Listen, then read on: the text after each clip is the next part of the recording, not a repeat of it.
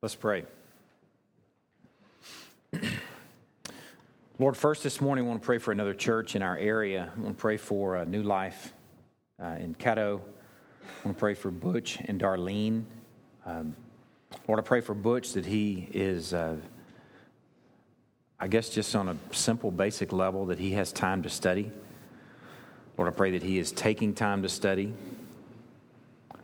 Lord, I pray that you'll guard Butch from uh, the same thing that you'd guard me from and the other preachers uh, in this town or those who are standing and preaching and teaching each week from uh, being driven by satisfying folks or tickling ears or um,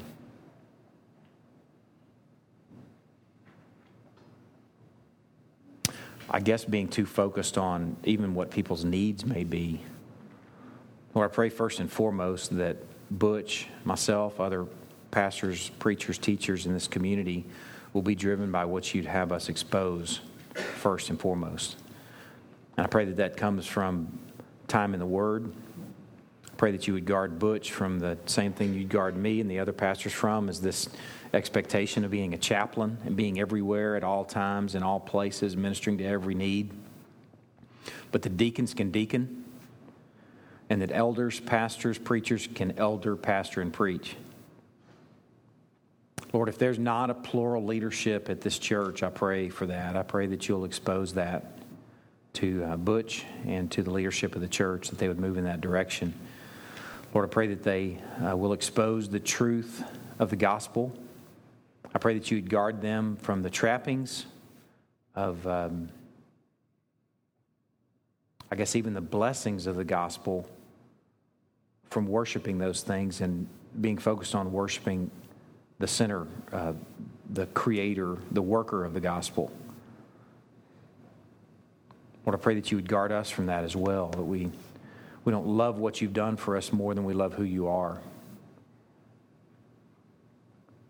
Lord, in these next few minutes, pray for this, this church, New Life in Caddo, and pray for Crosspoint this morning that we're dining, that we're available, that we're attentive, that we've come to eat and not to get our church on, not to get a check in the block, fulfill our duty for the day, but that we come to seeking nourishment. Lord, we turn this time over to you. In Christ's name we pray. Amen. turn to John chapter 15.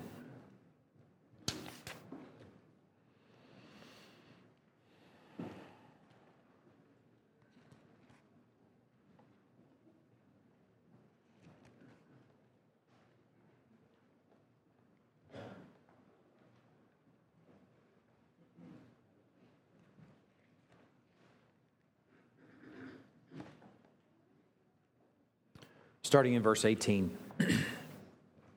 if the world hates you, know that it's hated me before it hated you.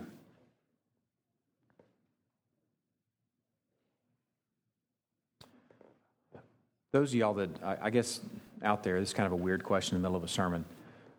You, is this light pulsing? Is it for you? It is for me. It's driving me crazy. If it's not for you, I'll press on. Okay, it may be the fans Huh? What? No, don't turn them off? Yeah, do. do? Okay. Ashley has her parka on. Frigid, teeth chattering. It's not the fan. Something is going on up here. Or maybe I'm pulsing. Maybe just inside my head. I'm, if the world hates you, know that it's hated me before it hated you. If you were of the world, the world would love you as its own. But because you're not of the world, but I chose you out of the world, therefore the world hates you. Remember the word that I said to you a servant is not greater than his master. If they persecuted me, they will also persecute you. If they kept my word, they will also keep yours. But all these things they will do to you on account of my name, because they do not know him who sent me. If I had not come and spoken to them, they would not have been guilty of sin. But now they have no excuse for their sin. Whoever hates me hates my Father also. If I had not done among them the works that no one else did, they would not be guilty of sin. But now they've seen and hated both me and my Father. But the word that is written in their law must be fulfilled. They hated me without a cause. Last few weeks, we sort of immersed ourselves in this paragraph, and it's produced. This is the fifth sermon from this chapter, or this little section of this chapter. Some really important truths that we've gleaned from this paragraph are first of all, that Jesus is telling his 11, and vicariously through the written word, he's communicating with us, Crosspoint Fellowship, 2,000 years later, that by nature of our citizenship in this contrary kingdom, that we too will be hated.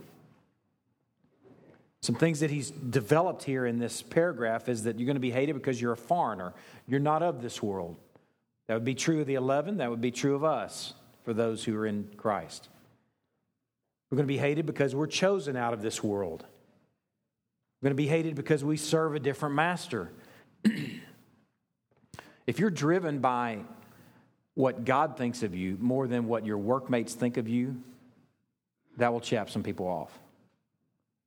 You may not realize this, you may think about this. People love to have influence over each other, and they like to be able to pull each other's strings a little bit. And when they see that you're not pulled by those strings, that you don't have any horizontal strings necessarily, but you have a vertical string, then that, that's going to make some folks mad. You're going to be hated because you serve a different master. You're going to be hated because you bear a different name. And you, like your master, will be hated without a cause. The last couple of weeks, uh, the first couple of weeks of this, we just kind of explored this passage. The last couple of weeks, we've been asking and answering some specific questions. A couple of weeks ago, we asked and answered the question what does it mean if you're not hated? If you never experience hatred from the world on account of Christ's name, what does that mean? I hope that you've heard that message or you go back and listen to that. Last week we considered how are we to respond to being hated? What's the appropriate response if we are hated for Christ's sake? And this Sunday we're going to deal with what I think may be the most difficult question, but maybe the most important question. If we are like our master to be hated, then we're going to be hated for the reasons that he was hated. And I, want to take you to a passage before I explain the question. Look at John chapter 7, verse 7. I introduced this verse, this passage, a few weeks ago as sort of a, um, a tool to help us understand why Christ was hated. And I introduced it as Jesus speaking to his disciples. This is a great example why I need to be accountable for everything I say in and out of a sermon. And I want, I want y'all to know that I'm accountable and I'm approachable. Because I communicated this as Jesus is speaking to his disciples and saying, You're not going to be hated yet. Now, some of y'all read context, you're going, ah, that's not right. And contextually, that was not right because he's speaking to his brothers. He's speaking to his brothers who have not believed in him. Look at chapter 7, verse 5. For not even his brothers believed in him. They're saying, Go on up to the festival. Jesus, go on up there and do your miracles. And it says, For not even his own brothers believed in him. So Jesus is speaking to his unbelieving brothers. And he says this he says, My time has not yet come, but your time is always here. The world cannot hate you. Why, is it, why can the world not hate you? Because you're of the world, brothers. That's, he's speaking to unbelieving brothers. James, uh, Jude, remember the two boys, two brothers we met last week? Saying the world cannot hate you because essentially you're of the world, but it hates me because I testify about it that its works are evil. James and Jude aren't going to do that. They're unbelieving brothers. But those who follow Christ, those who are servants of our master, will be hated for that reason because we testify about the world that its works are evil, just like our master did. So, the question we're going to explore today is how are we to like our master, testify about the world that its works are evil? It's a tough question. It's one that I've talked with elders about, I've talked with friends about, talked with the staff about. It is a talked with Christy about. It's a difficult question because the fear over these five weeks is that we've created some spiritual Barney Fifes. Some of y'all that are older, my age, you know who I'm talking about. Barney Fife was a, a, character. I meant to do some research on this yesterday to make sure I got this right. We only got Channel 5 when I was growing up. So if it wasn't on NBC, we lived out in the swamps in Louisiana for real. And we only got Channel 5. and this wasn't on, our, on TV, but I have seen it enough, the Andy Griffith show, to know who Barney Fife is and to know what, who Barney Fife is like. He's a real high pitched, kind of whiny guy that would have no power or influence over anyone except that someone give him a badge. And my fear is that over the last five weeks that we could potentially give a bunch of folks this badge that say, go fix everybody. Citizen on patrol. That's what Barney talked like. I saw a car in the parking lot yesterday. They had bike race on the road here. Citizen on patrol is what it says. That we could be driving our citizen on patrol cars with the fish on the back, talking real high pitched. I don't want to condemn all fishes on the back of your car, but that we could be spiritual Barney Fife scares me to death. So that's why this is a seriously important question for us to deal with. If we are going to be like our master, we're going to be hated like our master, how are we to testify that the world's works are evil without being spiritual Barney Fifes. We're going to first deal with how not to be a Barney Fife. Turn to 1 Corinthians chapter 5. 1 Corinthians chapter 5.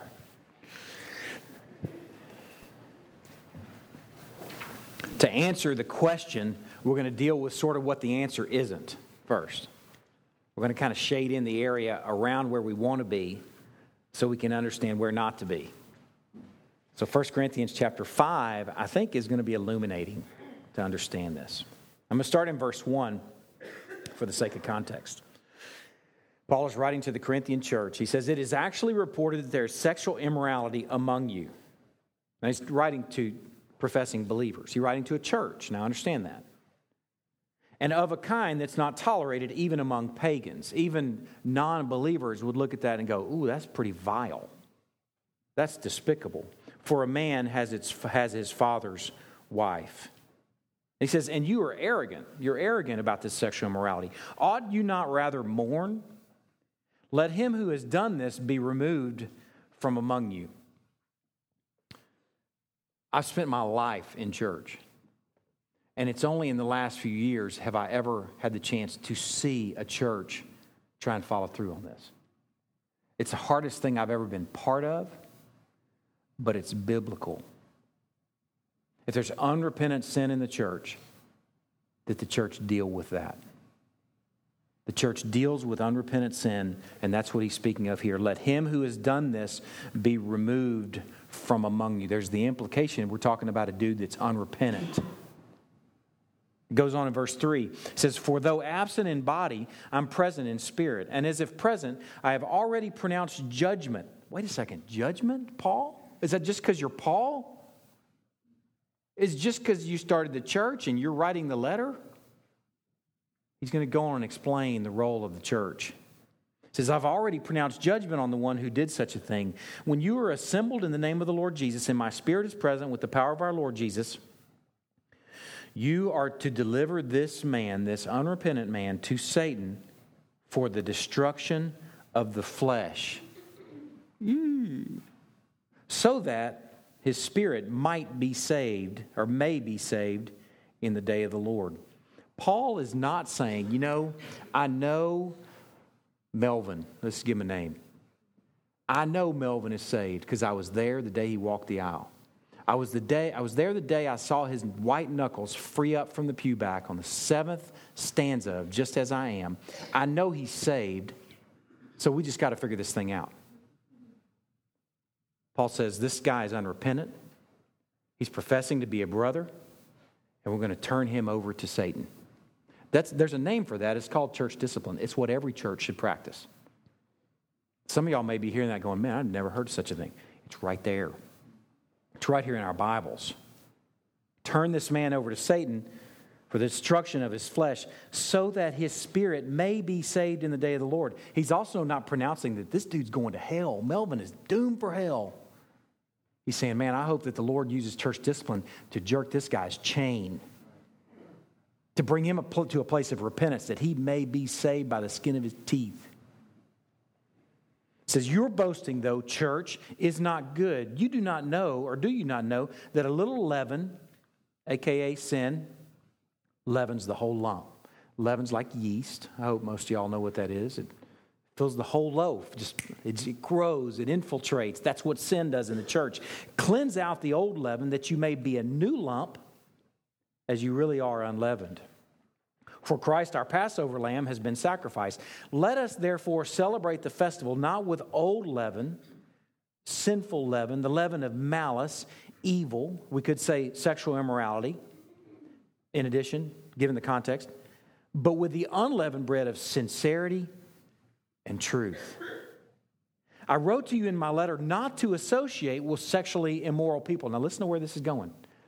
I wrote to you in my letter, this indicates that there was even a first First Corinthians that we don't have. Remember, this is First Corinthians. I wrote to you in this letter not to associate with sexually immoral people, not at all meaning the sexually immoral of this world. Don't withdraw from the world altogether. Because he says, are the greedy or the swindlers or the idolaters, since then you would need to go out of the world. That's really the Christian response to a sinful, lost world in large part. Hunker down, huddle up, and withdraw. Get away from them. They got cooties. We might catch it. He's a cusser. I might catch it. I can't hear those kind of words. I might turn into a lost person. We withdraw from the world, is what he's saying. He's not saying when he's telling them not to associate with sexual, sexually immoral people, he's not talking about the worldly, lost, greedy, swindlers, idolaters. He's talking about supposedly found people. It says, But now I'm writing to you not to associate with anyone who bears the name of brother if he's guilty of sexual immorality or greed, or is an idolater, or a reviler, or a drunkard, or a swindler, not even to eat with such a one. He's speaking of those who are professing to be found. It says, For what have I to do with judging outsiders? Paul, the guy that says, I judge this man from a distance, says, What have I to do with judging outsiders? That's not my place to judge the uh, greedy, the swindlers, the idolaters who don't know Christ.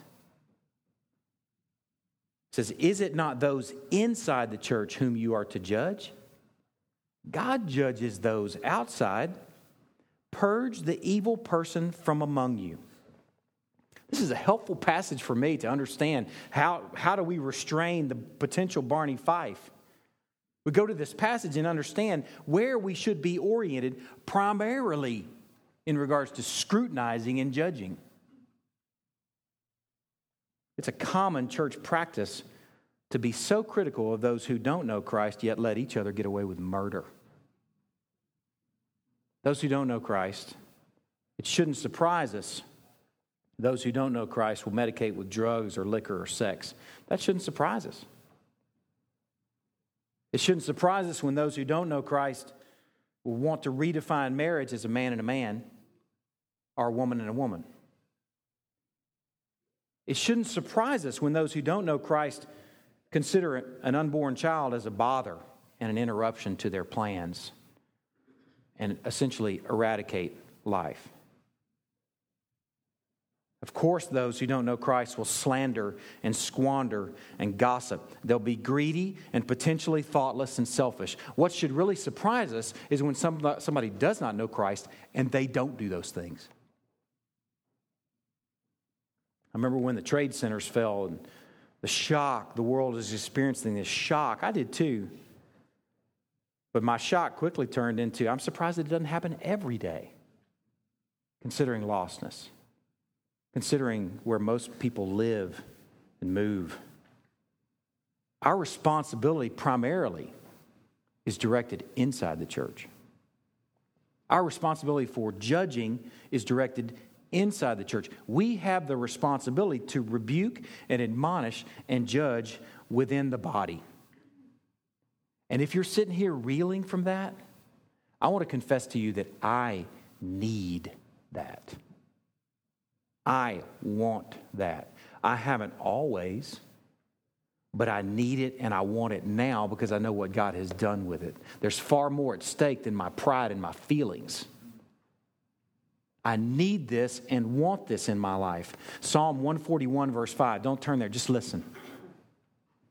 It says this it says, Let a righteous man strike me as a, it is a kindness. Let him box my ears in old fashioned terms. Let a righteous man strike me. It is a kindness. Let him rebuke me. It is oil for my head. Let my head not refuse it. I need this. And whether you know it or not, you need this. That's the role of the church, not as meddlers, but as brothers and sisters who are involved in each other's lives because there's more at stake than your feelings or your reputation or your pride. There's the name of Jesus is attached to how we live and how we love. But what about the lost world? Going back to our question of how to deal with this, what about the lost world? We are not citizens on patrol judging lost people. We don't have the responsibility of walking around at work saying, Sinner, sinner, you're going to hell, you're going to hell, you're probably going to hell. That's not our responsibility to judge outsiders. How then do we testify about the world that its works are evil? Turn to 2 Corinthians chapter 2. I would offer up that the primary means for testifying about the world that its works are evil is that we enjoy Christ out loud. I think this is probably one of my uh, favorite passages in the Bible. I say that about so many passages, but this one is for the moment my favorite for right now. in 2 Corinthians chapter 2, someone shared this passage with me when I was ordained into the, the uh, preaching ministry. And it's one that's meant a lot to me, and it's one that's meant a lot to the life of this church. Let's go there now, chapter 2, verse 14. Paul says, But thanks be to God who in Christ always leads us in triumphal procession and through us spreads the fragrance of the knowledge of Him everywhere. Key word. Through us spread the fragrance of the knowledge of Him everywhere. For we are the aroma of Christ to God among those who are being saved and among those who are perishing. In one aroma, this is what, where I want you to understand this passage. In one aroma, in one worship event, in one worship lifestyle, in one uh, worldview, to one group of people is going to smell that and go, that stinks. That's stupid. That doesn't make sense. No thanks. And the very same thing, we're not talking about something different. The very same thing to another group of people will say, that smells good. That smells like life. To those who are perishing, to a lost world that is not responsive to the gospel, worship says, man, that's stupid. No thanks. That smells lame. That smells uptight. That smells ridiculous. And the very same thing to those who are living and being saved smells like life. For we are the aroma of Christ to God among those who are being saved and among those who are perishing. To the one from death to death, that's the ones who, who are perishing. To the other, a fragrance from life to life. Paul says, Who is sufficient for these things? For we are not, like so many peddlers of God's word, modifying the word tailoring the word, softening the word, redirecting the word with smoke and mirrors, representing, repackaging the word. But we are, as men of sincerity, commissioned by God in the sight of God, we speak in Christ. And you go back to that key word everywhere. The reality is, in one event, one worship event, some will say that smells like life. Some will testify, you will, through that worship event, will be testified about that their works are evil when they smell it and they that stinks. That smells ridiculous. That smells uptight. No thanks. A byproduct of out loud worship will be that somebody's going to feel the weight of judgment. Let me show you a couple of examples. Turn to John chapter 12, and while you're turning there, I'm going to show you the first example.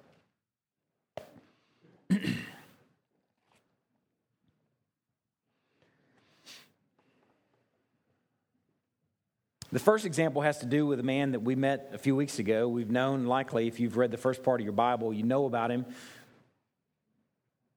In Genesis chapter 4, it says, Now Adam knew Eve, his wife, and she conceived and bore Cain, saying, I've gotten a man with the help of the Lord.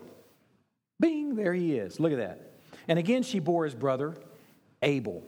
You got two brothers, Cain and Abel. Now, Abel was a keeper of the sheep, and Cain a worker of the ground. In the course of time, this is the first picture, one of the first pictures we have of worship. In the course of time, Cain brought to the Lord an offering. An is key. He brought to the Lord a check in the block. Just there you go, God. Here's something, here's an effort. He brought to the Lord an offering of the fruit of the ground. And Abel also brought the firstborn of his flock. He didn't wait, it doesn't look like he didn't wait until he saw if he, he was going to have an ample flock. He didn't wait to find out if, if, if this firstborn had little brothers and sisters. He took his firstborn to God. And of their fat portions, fat, I mean special portions. And the Lord had regard for Abel and his offering, but for Cain and his offering, he had no regard. So Cain was very angry and his face fell. Watch where he directs his anger. And the Lord said to Cain, Why are you angry and why is your face fallen? If you do well, will you not be accepted? And if you do not do well, sin is crouching at the door. Its desire is for you, but you must rule over it. Cain spoke to Abel, his brother, and when they were in the field, Cain rose up against his brother Abel and killed him. It's one of the earliest pictures we have in our Bible of being hated by the world. Hated for what? Hated without a cause. He's just worshiping.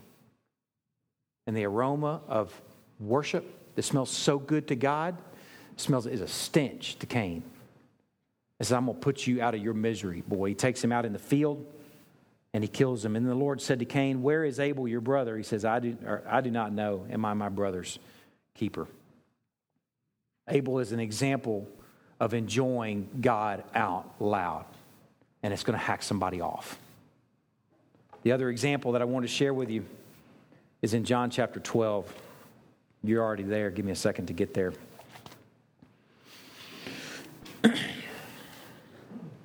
John chapter 12, beginning in verse 1. Six days before the Passover, Jesus therefore came to Bethany where Lazarus was, whom Jesus had raised from the dead.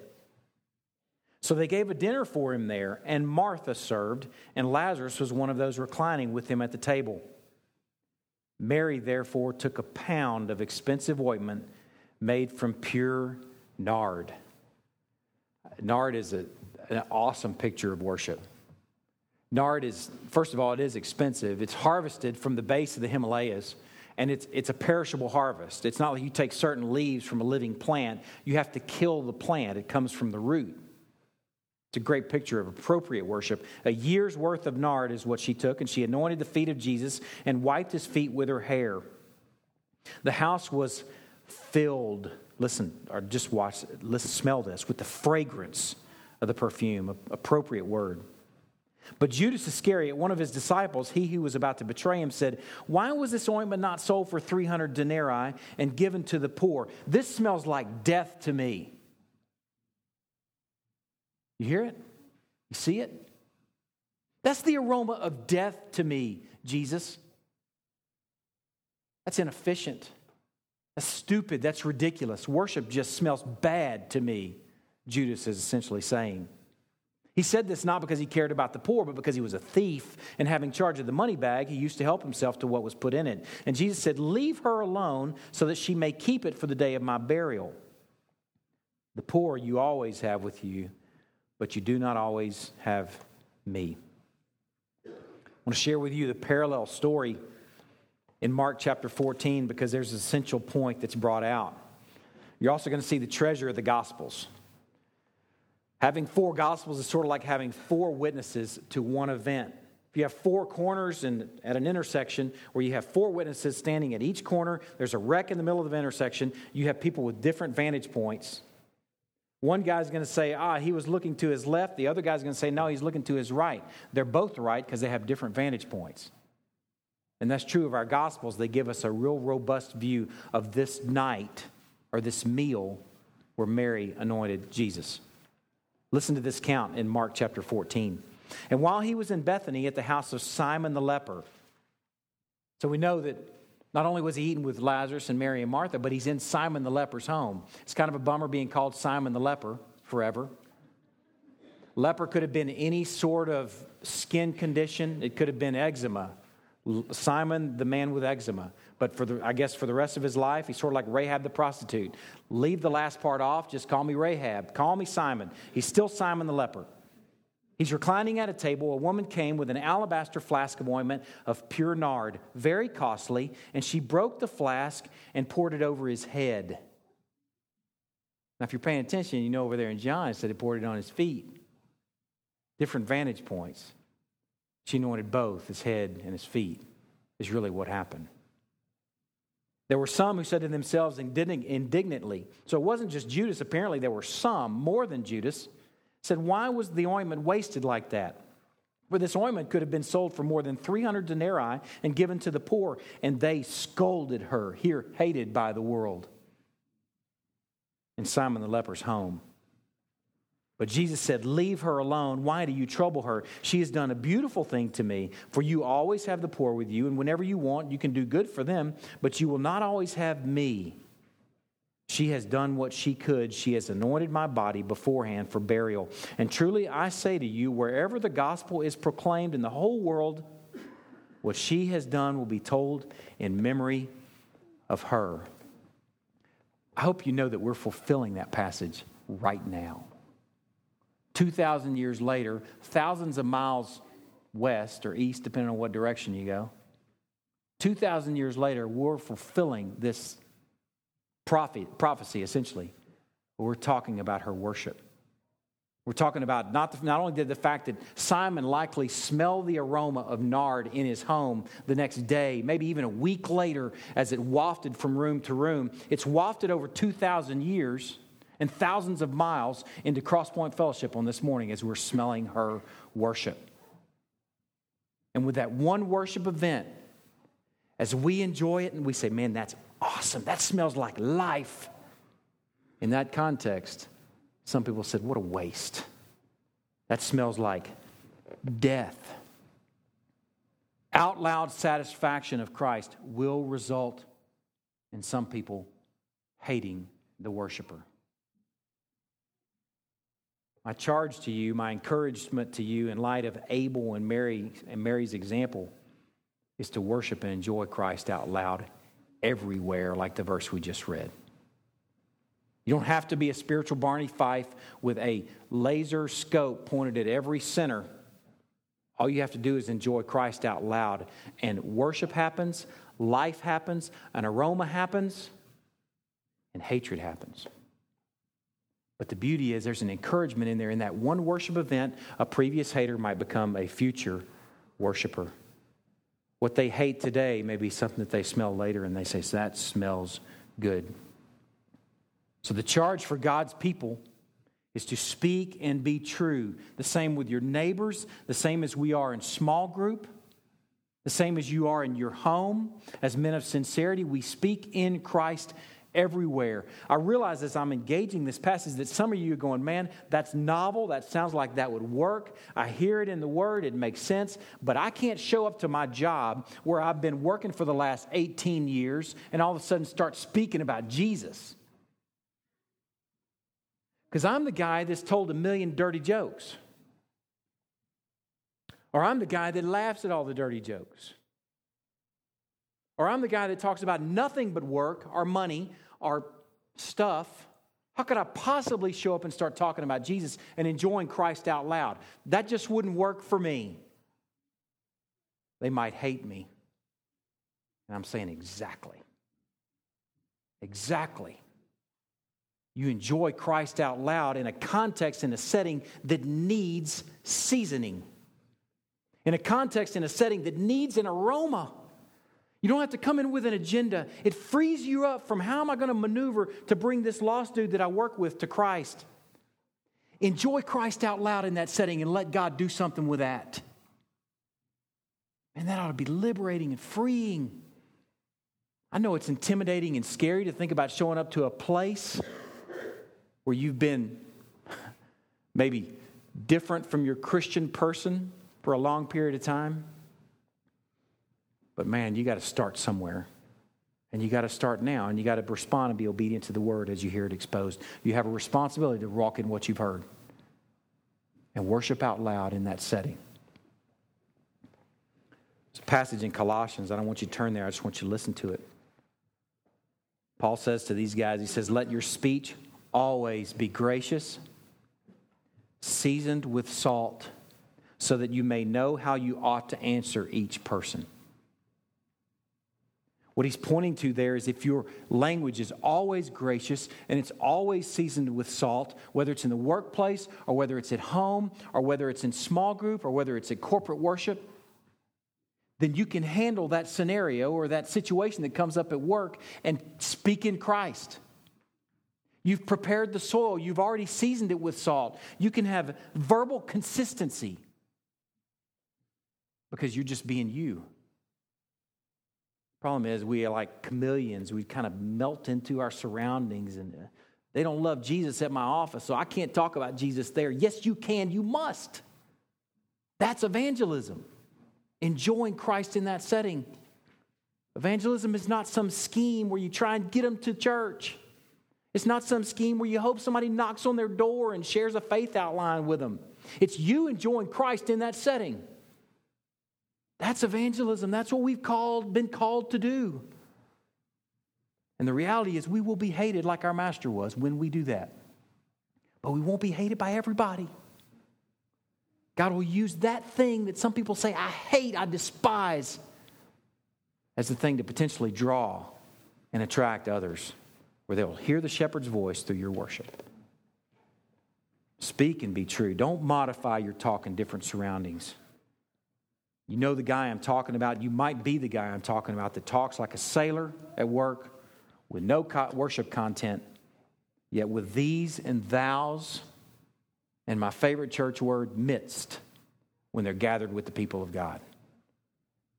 Man, that's an inconsistency that does not bring glory to God. It brings shame to the gospel that you walk in. Now, it's not quite as simple as just enjoying Christ out loud. There are occasions where you need to speak to sin, you need to address sin. We know that Christ did that. The woman that was about to be stoned in John chapter 8, he saved her from being stoned. And how did he end the, the account, the event? He looked at her and he said, Go and sin no more. We might have the impression that Jesus just hung out with tax collectors and sinners and prostitutes and just let them be on their way and just hung out and had a good time with them and dined with them. But he spoke truth into those settings, in those scenarios. The woman at the well in Samaria, he said, Go get your husband. And she kind of hemmed and hawed, and he said, I know you've had five husbands, but let's talk about worship. If we're going to be servants of our master, we may deal with sin in somebody's life, but that's not the focus of it. We're going to take it where Christ took it to worship. My Father's looking for worshipers who worship in spirit and in truth.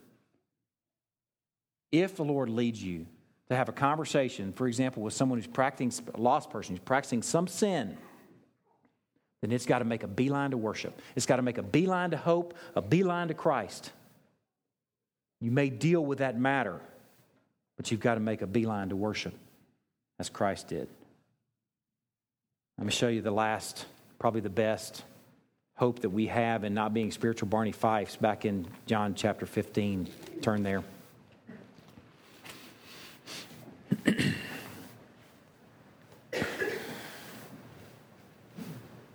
We've read this paragraph enough over the last few weeks for you to know where we are contextually when we say the, or at least to be familiar with the passage. When I say this last passage, they hated me without a cause. Now let's move on so we see this little paragraph in context. They hated me without a cause, servants who will be hated just like I am. But when the Helper comes, whom I will send to you from the Father, the Spirit of truth who proceeds from the Father, he will bear witness about me. And you also will bear witness because you have been with me from, from the beginning. I have said all these things to you to keep you from falling away. They will put you out of the synagogues, just like they did the blind dude in John chapter 9. Indeed, the hour is coming when whoever kills you will think he's offering service to God. Here, Saul. And they will do these things because they have not known the Father nor me. But I've said these things to you that when their hour comes, you may remember that I told them to you. Embedded within this, this engagement on being hated by the world, like sandwiched in the middle of it, is when the Helper comes, whom I will send to you from the Father, the Spirit of truth who proceeds from the Father, he will bear witness about me. As we're dealing with this question, how do we testify about the world that its works are evil? How does the rubber meet the road? How are we supposed to live on a Tuesday at the office? Or on a Saturday afternoon in the neighborhood? Or a Thursday night at the ball game? We've got to know and be encouraged by the reality that we've got the Holy Spirit that will guide us into all things. Embedded within this, this conversation on being hated by the world, he says, But you know what? When I leave, I'm going to send the helper, and he's going to help you sort this out. I can't, even over the course of five sermons, tell you when to respond to who and how. That would be a huge mistake. Who's sufficient for these things? I'm not. But the Holy Spirit is sufficient to guide you in each of those circumstances in how to be salty and bright and seasoned and aromatic in that situation and in that setting.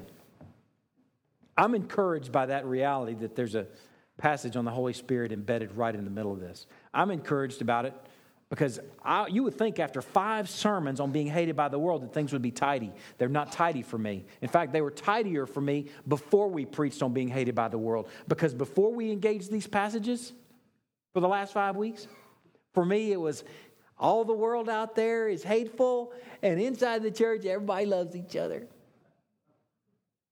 And over the last five weeks, it's just gotten messy. Where I'm going, wait a second. Some of our most hateful moments might be in the church. How do we sort this thing out? We have the Holy Spirit. That's good because what I thought was so tidy is not tidy. Hatred by the world can be lostness, hating out loud worship.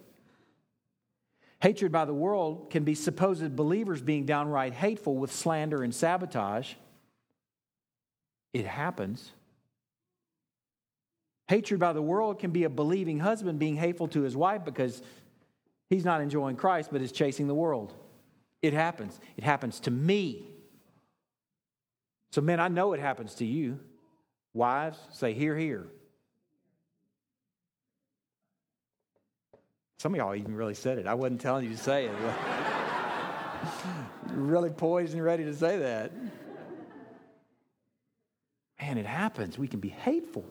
Hatred by the world can be within your own church family when somebody says, Talk to the hand. I'll not be accountable to you. I know we entered into covenant together, but I go thus far and no farther. When you start getting into my business, that's where I say, Talk to the hand. Hated by worldliness in that case within the church. Hatred by the world can come from people you've loved and ministered to.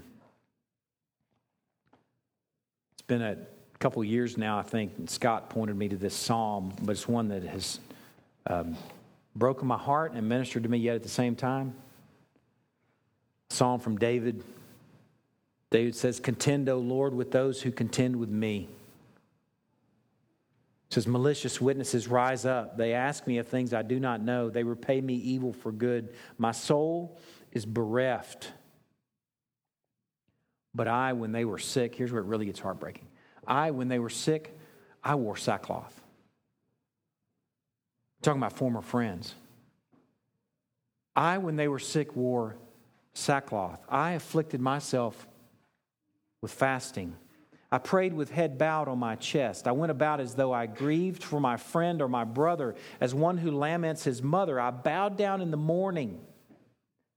But at my stumbling, they rejoiced and gathered. Gathered together against me. Wretches whom I did not know tore at me without ceasing. Like profane mockers at a feast, they gnash at me with their teeth. Hatred often comes from nearby sources, familiar sources, sources that we may have even called friends at one time. Who is sufficient to sort out how to work through each situation as salty, bright, aromatic Christians? None of you. But if you have the Holy Spirit, you are. The Holy Spirit gives us the goods. Jesus is equipping these guys to be hated by the world, and right in the middle of it, he says, But I'm going to send a helper. And the helper will help you sort this thing out. The fact that hatred by the world is so hard to sort out means that you need the Holy Spirit to get it done. Last passage I want to share with you this morning is in Galatians. I just want you to listen. I'll tell you where it is if you want to look at it. Galatians chapter 5, verse 16. Paul says, But I say, walk by the Spirit, and you will not gratify the desires of the flesh. For the desires of the flesh are against the Spirit, and the desires of the Spirit are against the flesh, for these are opposed to each other to keep you from doing the things that you want to do. I don't know if it's the NIV or if it was a preacher years ago that took me to a place, it may have been the NIV that I read years ago, that packaged that phrase, walk by the Spirit, as stay in step with the Spirit. I connected for me as a former Marine, learning how to march, look like a goofball. You're trying to learn how to stay in step with people without looking at them. And watching units that were well drilled, that moved like one person, no heads bobbing, arms moving at the same distance, 40 inches all around. I mean, locked and loaded, shoulders dressed. I say, man, that unit is in step with each other. This vision of being in step with the Holy Spirit, there's got to be an attentiveness. There's a rhythm that comes to being in step with a unit, a rhythm that you're caught up in. You don't have to look around, you're caught up in it because you're part of it. Staying in step with the Holy Spirit means that you are caught up in prayer. It means that you're caught up in a journey that the people of God are on. It means that you're caught up in His Word. You're caught up in worship and wonder so that the Holy Spirit will give you insight into how to handle yourself in each of these various situations where you're called on to be aromatic, seasoned, salty, and yes, even hated. He will guide you how to not be a Barney Fife. He will guide you in how to be true and how to bring glory to God in that situation. It ought to be good news to you that we have the Holy Spirit. How are we to, like our Master, testify about the world that its works are evil? We're to enjoy Christ out loud, and we are to stay in step with the Holy Spirit. Let's pray.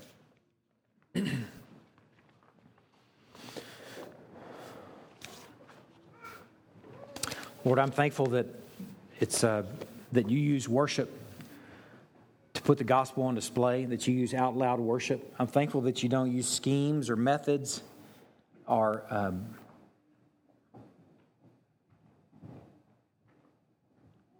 man made tools, but you just use the simple journey of an out loud, aromatic, fragrant Christian to put the gospel on display. And I'm thankful that even in that one event, that while some may say that that smells like death, no thanks, that others say that smells like life, and I want to know who the source of that life is. Lord, I pray as a result of the last five weeks that we've spent together considering being hated by the world, that we'll be faithful to be salty and bright and aromatic and seasoned and fragrant Lord, I pray for these men. I burden for men that have spent 18 years working in a cubicle or in a workspace or with a team of men that they've never been salty or bright or aromatic among. Lord, I pray for courage for them to just be the same man that they are at small group. Lord, I pray for courage for them to be the same man that they are when we gather corporately on Sunday mornings or Wednesday nights. And Lord, I pray that you will use that to spread a fragrance in that context. Lord, I pray that someone will be hated for Christ's sake because they are fragrant in the work, workplace. Lord, I pray too that this will move into Little League, it'll move into scouts, it'll move into neighborhoods, it'll move into Thursdays, it'll move into family gatherings. And the people of God will be out loud and aromatic, and that you will use that for your own glory. Well, I'm thankful for this difficult journey that we've had over the last five weeks. I'm thankful that it's really brought clarity the reality that, that it's not tidy. Lord, I'm thankful with this church for the Holy Spirit that guides us into all truth. It gives us insight into wisdom in how to respond in these settings, in these situations. Lord, I pray that we as a people can be in step with the Holy Spirit through prayer, through study, through teachability, through attentiveness, that we can be caught up in the movement of a unit together that are dressed and covered, moving in step with each other with the Holy Spirit for your glory. Lord, we love you. I'm so thankful for these sweet weeks that we've had together, surprise weeks. So blessed by our Master. As servants, we continue this morning in worship. In Christ's name we pray. Amen. Let's worship in supper.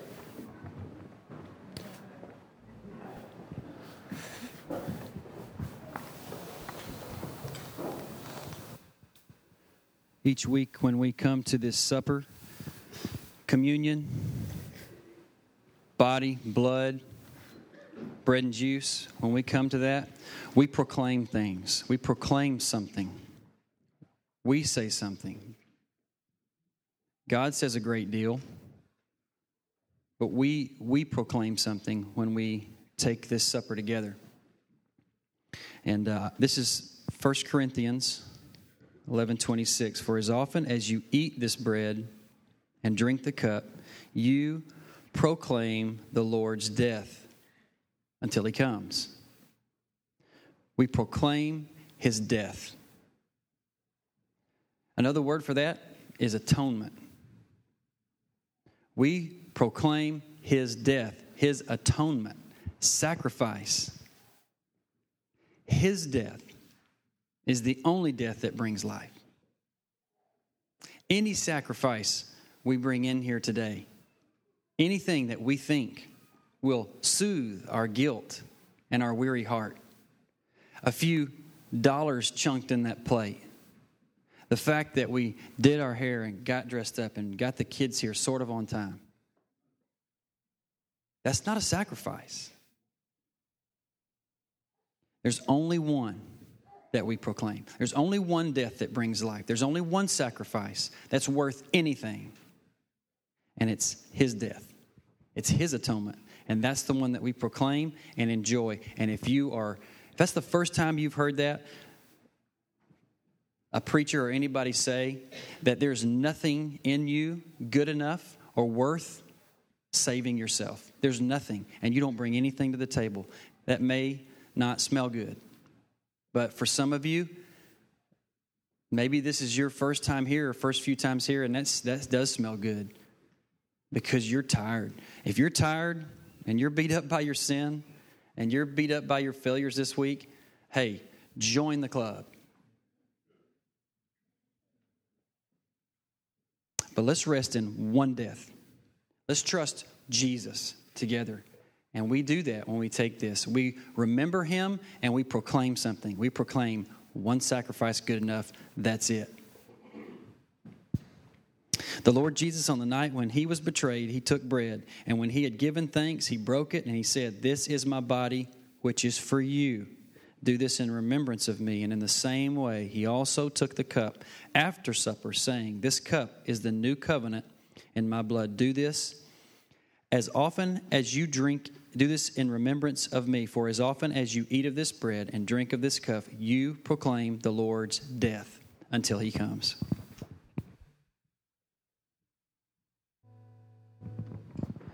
Until he comes, take and drink.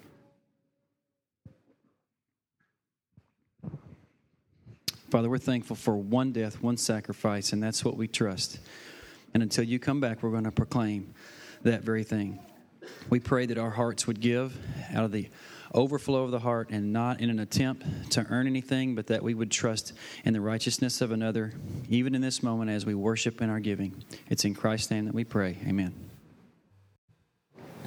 I want to just say something brief to visitors. I, I know really probably don't do the best job in the world of really kind of uh, I'm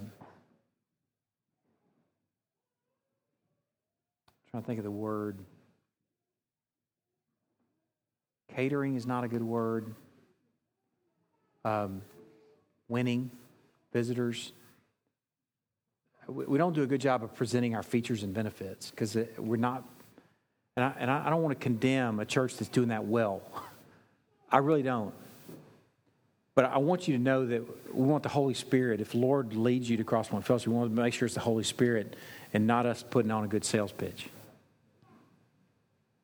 Hopefully, you spread that out over a period of time where you say, okay, what are these people doing? Are they on a journey? I hope that's what you're looking for journey. A legitimate journey that creeps into the rest of the week. Are they just getting their church on? I hope you see the former. If you don't, then I would bet that you're just here on Sundays and you don't know anybody yet. And that's a tragedy. Seriously, that's tragic. Church, by definition, is people that are involved in each other's lives. I mean, you heard what we talked about today. Turn him over to Satan so that his soul might be saved. Flesh will be destroyed so that his soul might be saved.